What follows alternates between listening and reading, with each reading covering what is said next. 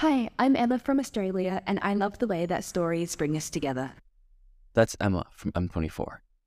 This week, we're diving into her story on Humans of Minerva. Welcome to Humans of Minerva, a podcast about all the wonderful people in the Minerva community. I'm Leo, and today I'm sitting down with Emma Tam from M24. Hey, Emma. Hey, Leo. Thanks for joining us. It's great to have you here. Thanks. I'm really excited to be here. Yeah. I so do you think it makes sense to open with you explaining Collingwood's theory of artistic expression? Because I feel like you might be referencing it a lot throughout this podcast. Yeah. Right now, it's a very defining kind of principle of my life, so that would make it just. yeah. Okay. So, Collingwood was a British philosopher who wrote about the theory of art as expression. And so his idea is that it is through the artistic process that we come to become conscious of the emotions in our head. And so to him, before we embark upon this process of artistic production, we have this like bundle of emotions in our mind. And I think of it as this like tangled up ball of string. And it is through this artistic process that we become conscious of the emotion. To him, this is like the way we untangle all the thoughts and feelings in our mind. And obviously, his theory is a lot more nuanced. And for more detail, take AH166. It's about artistic communication from page to practice. But to me, some really key parts of his theory are the role of the audience as collaborator and the way that they enable the artist to finish this artistic process, and also the role of medium and how we express ourselves differently across different mediums. Hmm. Do you have an example of this theory applied to a specific piece of art? Because you're very, this is very influential on you, right? This this theory. Yeah, I think about it all the time. As anyone who spends any time with me knows, I can honestly like untangle an application of it to any piece of art that I could think of. But to me, Collingwood feels most real when I am writing or tattooing. Those are my two favorite mediums at the moment, and so I love to think about the application of his theory differently across those two mediums. So, for me, for example, with writing, writing is the primary way in which I understand and perceive the world, my place in it, my relationships to others, everything that means the most to me. And so, the example that springs to mind is a story that I've been working on about my mum who passed away almost two years ago now. And I think it's through writing this story that I've really become conscious of the emotions being her passing and everything that's tangled up with that for me. And I've had a lot of realizations about my childhood, my relationship with her, my relationship with other people in my life, the impact of traveling, the impact on home, all of these like inextricable concepts I've been able to slowly untangle through writing. And I don't think without writing I would have really reached these realizations so clearly. Yeah. But yeah. So you find, have you tried other forms of art as this? Because because it sounds like you're using art as a way of dealing through emotions, right? Yeah, yeah. And I've been thinking a lot about the connection between trauma and art recently as well. In AH166, we mm-hmm. watched this clip from the comedian Hannah Gadsby, and she has this incredible bit in it about the assumed way that art stems from trauma and I guess the essential nature of trauma in art. And I think that's a stigma that she and I am very determined to understand because I think although there is a very strong connection between art and, well, trauma and creating art, I think it can also be very harmful to assume that this is the only way that good art can be created. And so to me, I really want to question the reasons I write and also how perhaps different mediums might enable me to explore different parts of my life. So I've been diving into tattooing recently, which is another great passion of mine, as anyone who sees me will know.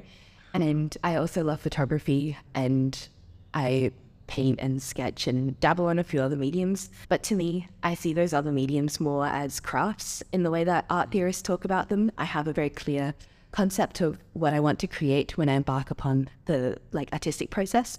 Whereas with writing and tattooing, I find that my ideas evolve as I enter that process, more similar to what Collingwood was describing about the unconscious nature of emotions when you begin a piece of art. Wow. Were you always an artistic person? Ah, the classic, like, who needs so nurture. And Yeah. yeah, true to form, Prof. Doyle would support me in saying that there is no trait that is purely from nature and from nurture, but I do attribute a lot of my the value I place in art and the enjoyment I derive from it from my mom. She was a piano teacher. Her piano studio is tattooed on my back, and some of my earliest memories are begging to let her teach me piano. And so I started when I was three, and I played for a while until I very suddenly decided that I wanted to explore other hobbies, and I stopped. But I I've been thinking a lot about this recently and true to form to Collingwood, how music is a language of its own. And sometimes I do wish I had continued playing piano so that I would have been able to speak to my mom in the language that we first shared. And I wonder what I lost from not continuing piano with her. But at the same time, I'm grateful for her encouraging me to pursue whatever artistic hobby or career that I was fixated on. Yeah. Yeah. So I guess in that sense, there's never any like pushback on you pursuing art or versus like traditional Right. you Yeah. know, math, science or Yeah, that's always been a tension in my life. I think my deep seated passion and advocacy for the arts has partially stemmed from the pushback that I have received. I don't want to overstate the pressure that was placed on me because I know that a lot of people have other pressures that constrain them to certain careers. And I think I was very fortunate that I was in a privileged enough position that I could pursue arts. But definitely, culturally and societally, I was very much encouraged to continue with like STEM subjects in school when I initially showed interest in them. And I think there's always the assumption that if you do well in school, you're going to become a doctor, a dentist, a lawyer, the usual. And so, yeah, even amongst my friends and some teachers at school and my wider family, there has been a pressure for me to go into a career on that side of things.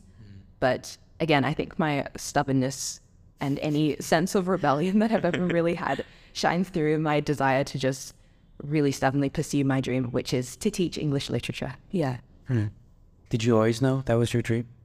Yeah, for as long as I can remember, I've wanted to be a teacher. I really do think that was mm. because my mom was a teacher.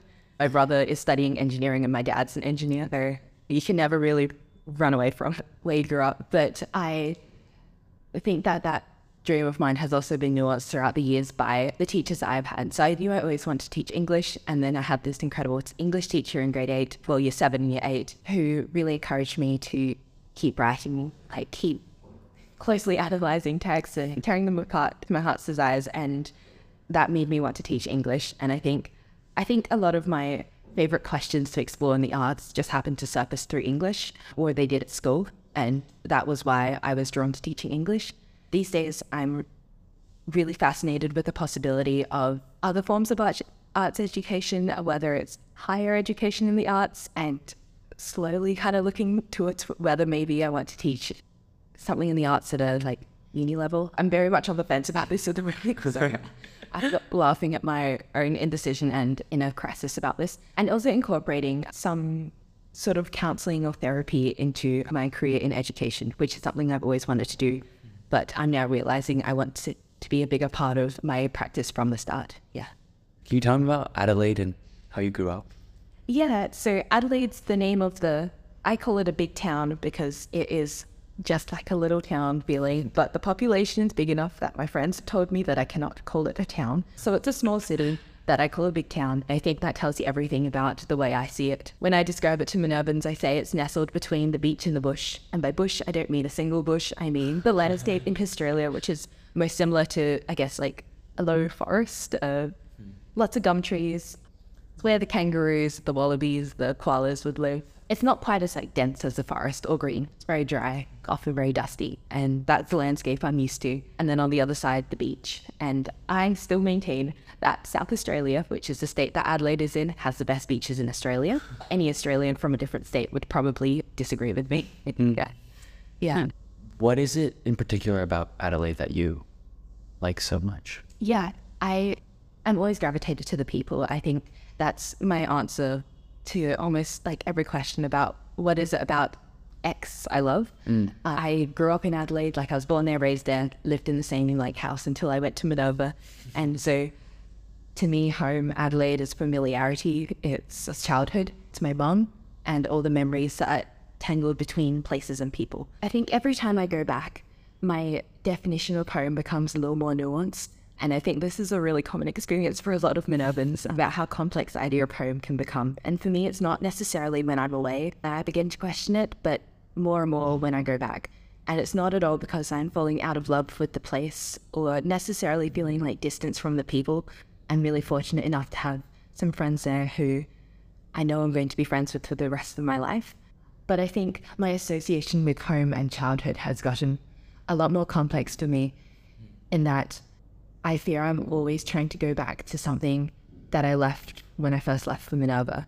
Home that I associate with mum, with being a child, and with some certainty. And I'm not a, by definition, child anymore. I'm a 21, older Myers. That's a joke. I am definitely not older Myers, but yeah, mum's not there. When I'm home, I live with a friend of mine. And so home is different every time I go back. And I begin to realize, I guess, my place as an adult in the place that I only knew as a child and what that different relationship might mean, not only for these short little visits home now at the moment, but potentially forever when I return one day. Yeah. Wow. Wow. Wow. no, that's wow. Can you tell me about your first tattoo? Because that seems like I would love to. Yeah, yeah. This is something I love about tattoos, the way that they tell stories. And I think a lot about how I narrate my own stories, both in a written form, in a verbal form, and then thirdly, in the stories that my tattoos tell. My first tattoos were two little icons on my ankles. I can't really see all too well, but have stuck around for a while considering that they were done with pen ink and a sewing needle. I remember once a friend told me about like stick and poke tattooing. And so I cracked the pen open and I used like the ink from that pen and I sterilized like a sewing needle in alcohol. Uh-huh. And so on my left ankle, there's a little wave, like an ocean wave, and then on my right ankle, there's a flame. And these are arguably two of the most generic tattoos, and I love them to pieces because to me, they came from poems. I've always loved poetry. That was the first kind of form of writing that I really, I think, took to heart.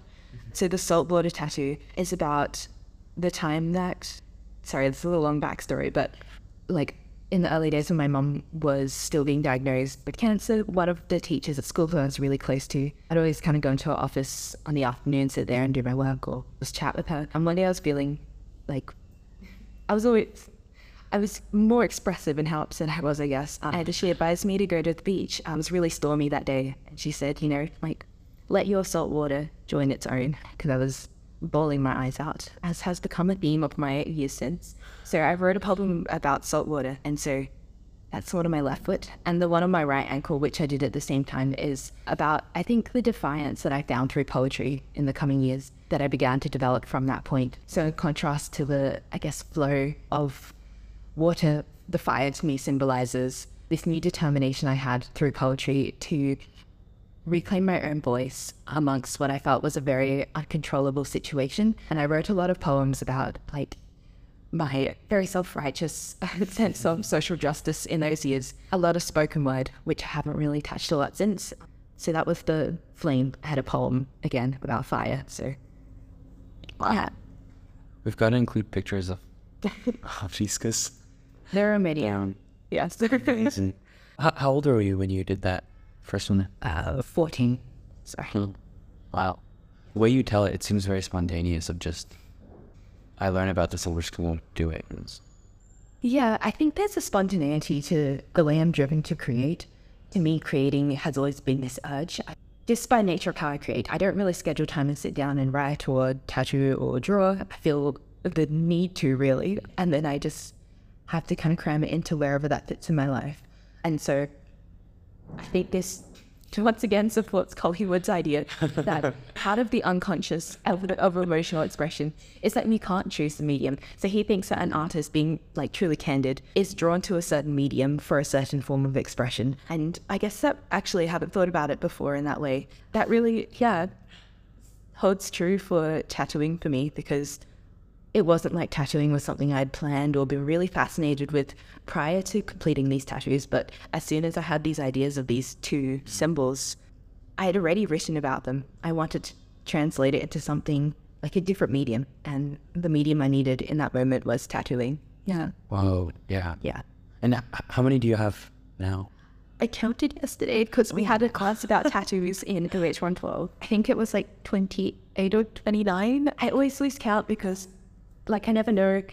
This is one of my favorite questions. How do you, if I have a sleeve one day, does that count as like A one full tattoo, right? Is that should one cohesive tattoo if it's all connected, or do I still count them individually? And like, do I count the individual connector pieces as individual tattoos, or are they connected to another? These Well, I guess favorite questions. maybe it's like what's significant, like how you talk about the tattoos. If they each have their own individual stories, then they're all individual. But maybe if they all come together, they can also be one big tattoo as well.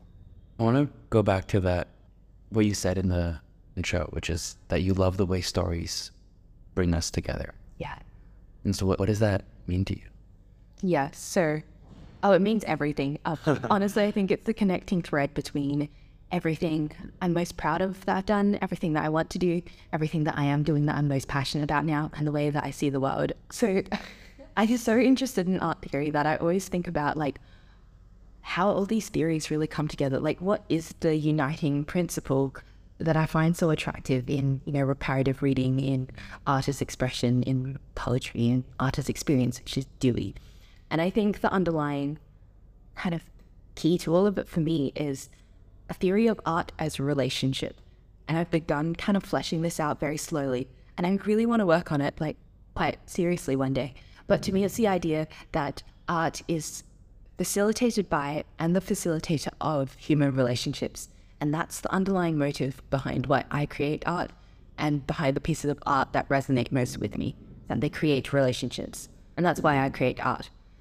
When I say that I love the way stories bring us together, what I mean is that I am so fascinated by the potential of art to bridge these gaps, be it through like novels and these like serious long form creations, or be it through conversations that we have. Like the way that you've shared parts of yourself with me today, and that I'm like sharing these stories, um, I feel creates this connection. And I think one of my goals is to reach this form of deep connection. And one of my favorite ways to do that is through storytelling in different mediums. And so stories bringing us together just unites two of my yeah my twin passions in art and its capacity to tell stories and bringing people together which is all about like love and connection and really getting beneath the surface of our everyday interactions i think yeah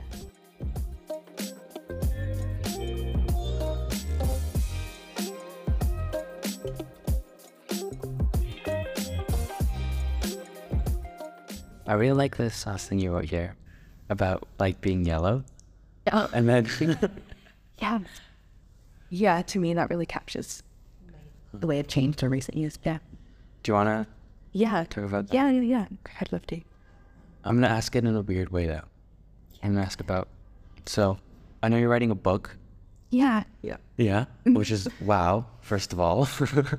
Maybe without giving away too much about the, the book itself and are there particular parts of it that you really, really like and are really proud of?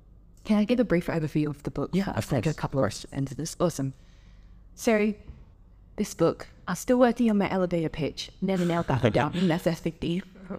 but it's about this girl in the multiverse who loses her mother in this original universe before finding out about her mum's continued existence in these other iterations um, of the multiverse.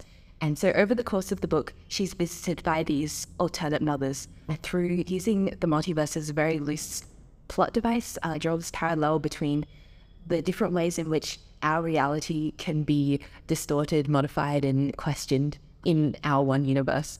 Whether it's through like experiences with like religion, drugs, travel, or like changes in our life. And through this, I explore like the different, I guess, perspectives on motherhood and childhood and grief and love and the way that those are all intertwined. And so this is what I mean by Collingwood and these that. yeah.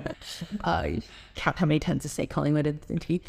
take a shot or just come Like, probably going to reach 100 by the time I finish my book. It's to he's a character in the book, obviously, not as a Oh. living, breathing human being, but she brings up his theory a lot because she is, in many ways, analogous to me. It's a very, like, fictional, non fictional, autobiographical, biographical, whatever. I don't know how to describe it yet. I'm still working that out. But yeah, I'm I'm just really proud of myself for actually getting to a first draft because I'm really bad at finishing projects. I'm mm. really good at starting them with a lot of excitement and enthusiasm and just kind of tapering off. But like my project about love, but I always got back onto that. But I think in particular, I'm really proud of the way it's enabled me to see how I've changed over the past year and eight months, which is the time it's been since my mom passed away. And that's the time in which the book is set as well. And it uses her death as the measure of time, which is a theme that I talk about in the book, how I measure everything by this pivotal event in my life. And it's just something I constantly come back to, both as a story in my art and in my everyday experiences. I just see how it's affected me in so many ways that I'm learning about it every day. And so one of those ways in which I've changed, I think, is captured in a line that I always think of. It's something that someone else said, and in the book, it's something that one of these alternate mother characters says. And so I was talking to this girl at work when I had first started at the bookshop, and I asked her what her favorite color was. And we laugh about this now because I am and I was so awkward. And she told me it was forest green. And I told her mine was a warm yellow, like Winnie the Pooh. And she said hers used to be yellow, but she had since gotten less sunny. And I think a lot about that exchange because there was a period where I too also started to feel less drawn to the color yellow. And I know it sounds like such a shallow thing to place so much of your identity in like the vibe of a color, but a couple of years ago, I genuinely felt that I was no longer this like warm yellow Hufflepuff that I used to be. And this freaked me out more than it should have because I cared so deeply about how other people perceived me and expected me to be. And so, although I am beginning to reclaim my love of yellow, I am learning that I don't have to wear yellow all the time, both metaphorically and literally, and that I can change and that I'm expected to change, and that I don't always have to be this happy, cheery one to be loved, essentially, and that happiness doesn't have to be this baseline that I'm always trying to get back to. And I'm learning to find different ways to measure the value of my life and my purpose that aren't tied to being the happy one. Yeah, the yellow one. So right now you're interested in looking at art and therapy and education, right? Yeah, yeah. Yes. yeah, yeah. yeah. What what what specifically? So I've always been interested in um, teaching, as I mentioned, and then as I fell more and more in love with art, to realize that that was what I gained so much fulfillment from. I wanted to share that passion with others and inspire them as my English teacher that I mentioned had inspired me. And now the kind of third thread in that for me is counseling and therapy, which I've always known I've wanted to be a part of my future alongside teaching, not only because of my own experiences with like counseling and the way that it's changed the way that I think, but also because of the way I see it play out with art for me as well. Um, all of these are really kind of tangled up with me, and I find it very difficult to separate out because when I think about art, I think about mental health and I think about my relationship with different mediums and the way that they helped me in the process of grieving. And so I really want to devise some sort of like theory in which I can bring together the idea of the meaning making in tattooing and the ritual process of it as mapping that onto the process of grieving and how that can enable us to create a narrative around loss that facilitates, I guess, the acceptance of or the finding peace. I can never quite find a right word to talk about where the grief process should lead because I think it's different for everyone and it comes and goes in waves. And I don't think there ever really is an endpoint, but that's because there isn't an endpoint to love. And I really do see grief as a love story told backwards. Someone once said to me, grief is the luxury of love, and that's really stuck with me. So I'm really interested in exploring how those three might be intertwined. And I've just started and I've just started a diploma of counselling on the side as of this week, fueled by my new intense excitement to learn more about the grief process and the role of art in counselling. And so I want to learn about it more from this counselling and therapy perspective as well. And then on the other side, to learn more about tattooing as a ritual and process, both artistically and academically. Those are my two current areas of like research. And so I'm looking forward to uniting them in both practice and writing one day. Yeah. Um, yeah. Wow. I just sorry, I'm just like blown away a bit. Yeah, and it still wasn't made all.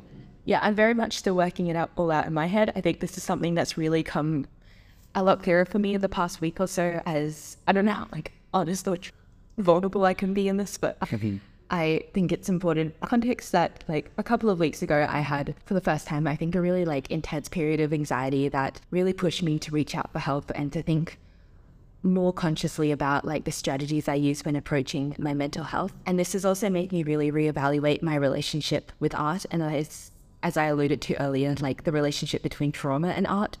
Um, as I've been writing a lot less in these last couple of weeks, which to be perfectly honest terrifies me because writing is usually how I cope with things. And now that I've started like medication for anxiety, whether it's placebo or like a genuine effect of it. What really is the difference? Um, I have been, I felt less of that urge to write that I spoke about earlier. So I'm thinking a lot about that lately. So all these thoughts are very much swirling around in my head as I attempt to put them into words that make sense. Yeah. Yeah. Yeah. How much do you see yourself changing?